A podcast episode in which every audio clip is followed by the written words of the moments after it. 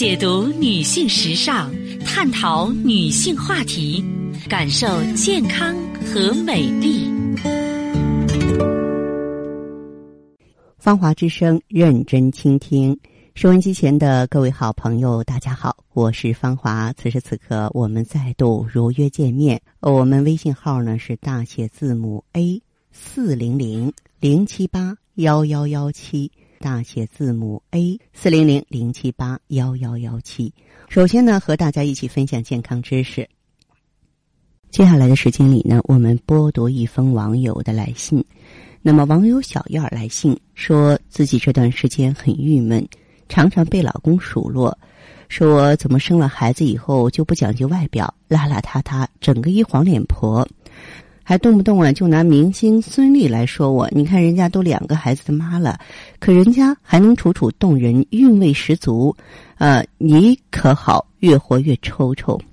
我能跟人家大明星比吗？怎么不能比？你也是舞蹈演员，要说形体，你一点儿都比孙俪差，甚至还比她强。啊！可我现在看到你，我都五音不准。说真的，这话说的我都觉得有点狠。小燕说：“我的确是一个舞蹈演员。”那时呢，他带着我到处显摆，当众呢夸我的话，那是一个肉麻。那是我在他的眼里就是一个完美女人。现如今呢，生了孩子，体型变了，整个状态变没了。啊，我根本没有时间收拾自己。家里的事呢，老公他一点都帮不上忙。现在孩子刚过哺乳期，接下来我就得上班，就更没有时间在自己身上下功夫了。其实呢，我也是有所耳闻，嗯，好像是老公呢在外面呢有小三儿了。呃，问题是呢，我现在无暇顾及这些，随他去。今后的日子能过就过，过不到一起就各奔东西。即便我现在没有女人味儿，但是把孩子拉扯大，这个能力还是有的。呃，这个事情的话呢，我非常能够理解这位女士的痛苦，而且呢，我认为她也很年轻，也很自立。首先要说呢，就这么点事儿，扯到离婚上，多少有点矫情。那虽然小燕的老公呢，属于那种站着说话不腰疼的主，但说的话呢，不能算是错，顶多没有把问题讲明白，或者说忽视了女人在变得有韵味的环节中。男人不可或缺的作用，所以这位主人公小燕呢，要多从自己身上找原因。既然曾经是舞蹈演员，那么对如何体现女人韵味儿，那你就不是白纸一张啊！只是家庭所累，大把的时间投入到孩子身上，自己呢原有的那份优雅被淡化了。老公是想看到曾经的你那么完美，那么赏心悦目。那其实呢，你要让自己变得有有韵味呢，相对并不是很困难，因为你有良好的形体训练基础，这是每个舞蹈演员的必修课。所以我觉得现在，无论是针对老公还是针对自己，找回原来的自己是挺重要的。那么女人的韵味呢，只可意会不可言传，动人心弦没有定式，它没有形，它是从骨子里头淡淡的溢出和释放的。啊，淡淡的漾起情感和尊严，淡淡的刺痛无聊的粗俗，若即若离，让人回味和向往。也许是一个温柔的眼神，一个优雅的姿势，一个浅浅的笑意，一句淡淡的问候，一个无言的关怀，一个体贴的举动，一个理性的反应。这些不经意间的流露，处乱不惊的宁静心态呢？嗯，对一个女性来说，就是神韵了。那女人的味道是从哪里来呢？呃，其实呢，更多的呢，不是说从书本知识，而是说谋生的手段、生存的技能、适应社会、家庭、工作各种本领。当一个女人拥有了丰富的知识之后，人们会发现她变得优秀，变得温文尔雅、善解人意。我们经常说这样的女人很有特质啊，也许某一点是全部对的，也许并不是很全面。但是呢，作为一个女人，长得再漂亮，你也经不起岁月的磨砺。而知识女性呢，有着丰富的内涵，即使她素面朝天，依然会显得高雅雍容，由内而外散发出一种淡淡的芬芳。味道的内涵呢，可以覆盖美丽，而美丽呢，却不能够替代味道。所以说，味道甚至可以突破年龄这个残酷的界限。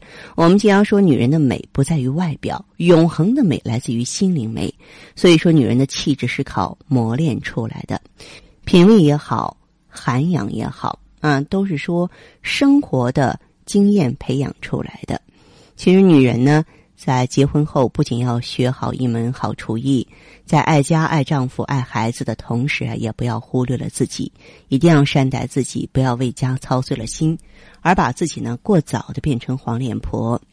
女人不光要懂得自我美丽，还要懂得经营爱情、婚姻啊。很显然，小燕呢没有处理这些关系啊。老公说看见你就五音不准。是在说从你身上看不到韵律，而失去了快乐的节奏。女人爱美，还要会展示美，所以说偶尔去臭美或秀一把都是可以的。健康生活态度才是乐了家人，悦了自己。生活本该如此，只有懂得生活的人，才有一颗乐观向上的心态。有了积极的心态，生活哪没有阳光呢？因此呢，你会发觉自己呢做的远远不够。所以我建议他呢。在带好孩子的同时呢，别忽略丈夫啊，也要及时呢尽做妻子的义务。呃，不要因为讨厌丈夫而拒绝对方的索取啊！不要以为说我全心为了保孩子就可以天下太平了，这些都没有定论啊。既然是说小夫妻俩呢有非常深厚的感情，我觉得现在呢还是尽可能挽回原来那份美丽、从容和平衡吧。好，今天的分享呢，暂且到这儿。接下来呢，我会解答听众朋友的问题。呃，如果呢，你有个人方面的疑惑，关乎健康的、关乎心灵的，都可以呢联络我。我们微信号呢是大写字母 A 四零零零七八幺幺幺七，大写字母 A 四零零零七八幺幺幺七。我们首先来接听这位听友的电话。你好，这位朋友。哎，你好。啊，你好。哎，我芳华，请讲。对，请讲。啊，你好。你好。那就说我就是现在想带环了嘛。嗯。带环不是宫颈糜烂，就是带这个不影响吧？嗯，宫颈糜烂带环啊，倒不影响。你把宫颈糜烂治好就可以了。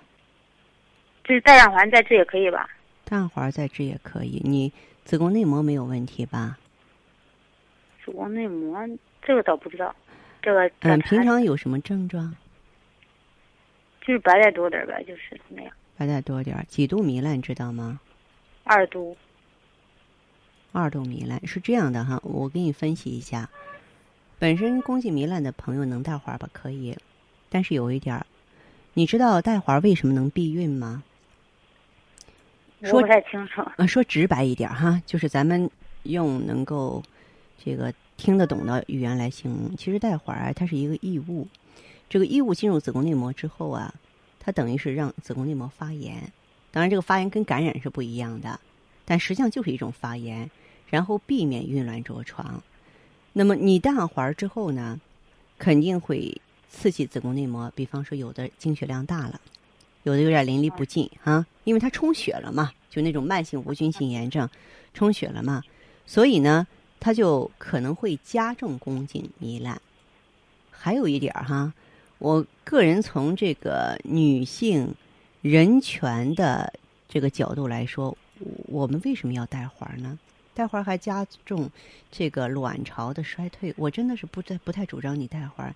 你又没有跟你先生商量一下，采取其他避孕措施不行吗？比方说安全套、避孕膜，就是外用的局部的这些方法。带环和吃避孕药。长期真的都对女人的身体健康不好，我建议你可以可以思考一下。女性用的用的那种避孕膜有是吧？对呀啊！再说男同志，我觉得用个安全套，其实安全套它是在世界范围之内公认的最好的避孕方式。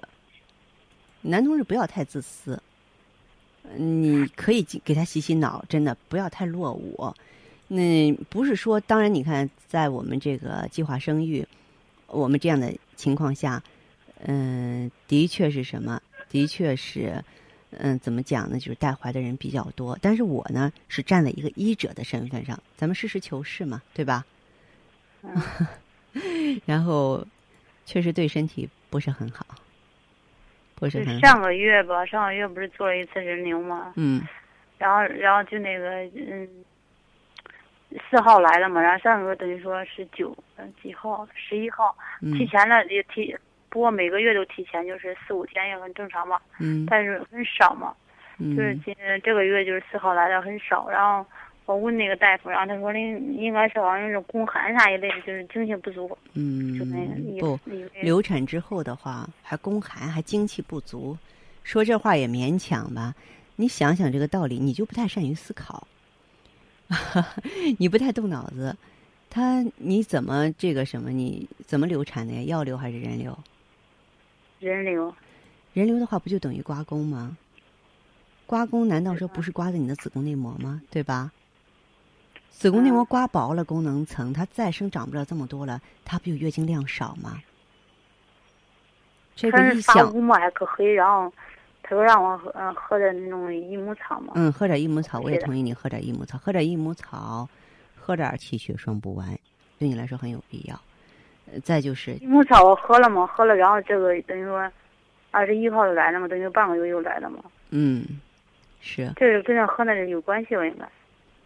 嗯，有一定的关系吧。再说你人流之后，它就是人流，它是人为的扰乱了这个卵巢正常的规律了。月经在短时间内呢，它要找回自己的规律和位置，这需要一个过程。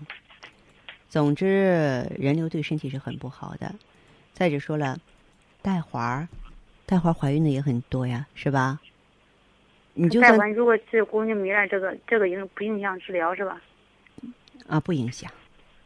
不影响，就是意思如果你一就是带上带上的话有炎症会女儿会加重一次。对，那你就治疗就可以了。你带上环儿也可以，马上有妇无忧。